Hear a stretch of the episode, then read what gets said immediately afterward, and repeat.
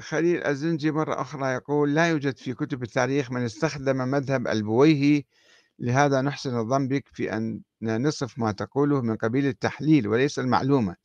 ثانيا نحتاج لمعرفة معنى الخرافة حتى نعرف إن كانت تستقيم مع الدين أو لا لأن ربط الخرافة بتطور القرون هو إقحام أو كما يقول أهل المنطق لا دلالة لازمية بين الخرافة وتطور العصر.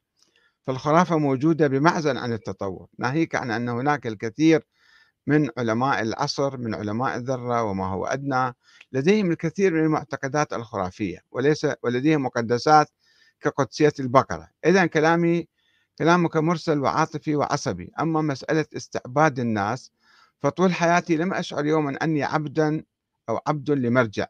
على اعتبار العبودية أمر شعوري يستشعر الناس أنهم عبيد لآخرين.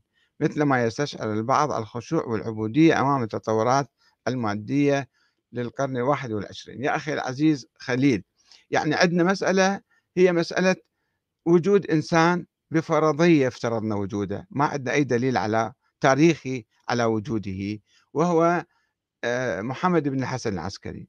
وقلنا أنه إمام وما شفنا ولا هو ادعى الإمامة ولا أحد شافه حتى نقول هذا إمام منصب معين من قبل الله.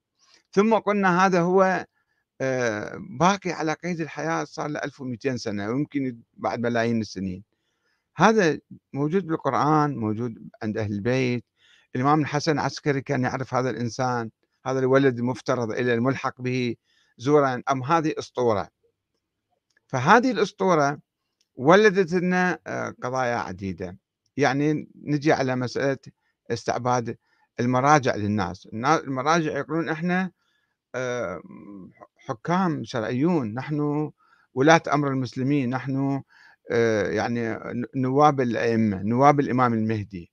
والراد عليهم كالراد علينا والراد علينا كالراد على الله. هذا صارت عبودية. يعني أنت هذا المرجع إيش ما يقول لازم تسمع كلامه. حتى لو كان يخالف القرآن أحيانا الآن شوفوا مسألة واضحة عبر التاريخ كانت موجودة. الموقف من صلاة الجمعة أبرز مثل. وهناك أمثلة كثيرة طبعا. الله بالقرآن آية واضحة وصريحة يقول يا الذين آمنوا إذا نودي للصلاة من يوم الجمعة فاسعوا إلى ذكر الله وذروا البيع.